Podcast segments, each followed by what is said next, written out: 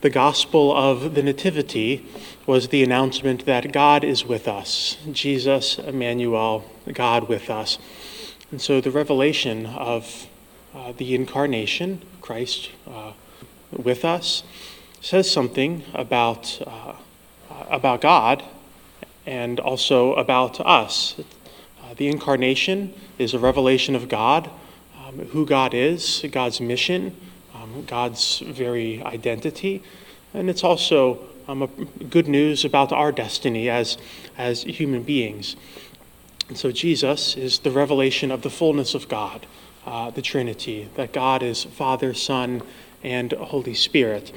This was the great mystery of our, of our faith, the greatest mystery of our faith, that God is one in three Father, Son, and Holy Spirit, that uh, the saints that we commemorate today, St. Basil and St. Gregory, uh, spent their lives trying to unpack and, um, and, and understand. Um, God is with us says something about who God is and also about who we are. God is a relationship. God is a relationship. This is the first thing about the Trinity. God is relationship. God is a relationship of three persons. Three persons so in love with one another uh, that God is one, and yet so distinct and diverse in the way that they love uh, that they are three. God is one. Uh, there is one God in three persons. And so God is with us um, is also a way of describing the three persons of God. It's God is with God. This is what the Trinity means, so that even the three persons of God are with one another. God is with us could very well uh, be the way that the three persons of the Trinity speak and, and communicate with one another. They're so uh, intimately in love and with one another um, that they are one, that God is truly one. Um, Basil and Gregory um, coined a phrase for how deeply God is one, and this is the word perichoresis. It's an SAT word for the day.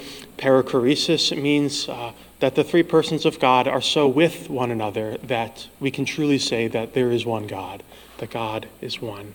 Um, but out of the abundance of their love for one another, it's so creative that um, it generates life.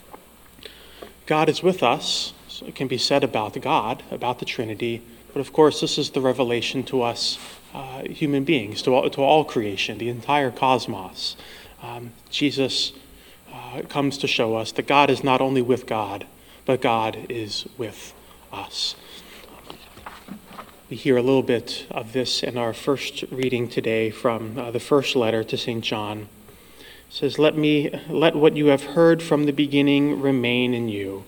If what you heard from the beginning remains in you, then you will remain in the Son and in the Father, and this is the promise he made us eternal life. Eternal life uh, doesn't simply mean living forever, it means being with God forever. Eternal life is being with God forever. Um, Jesus came to show God with us, but it also comes with this promise that we hear um, in today's reading that God will also remain with us forever. And so the three persons of the Trinity um, is also the revelation that God has always been with us, God is with us, and God will remain with us forever. This is the good news of Jesus Christ.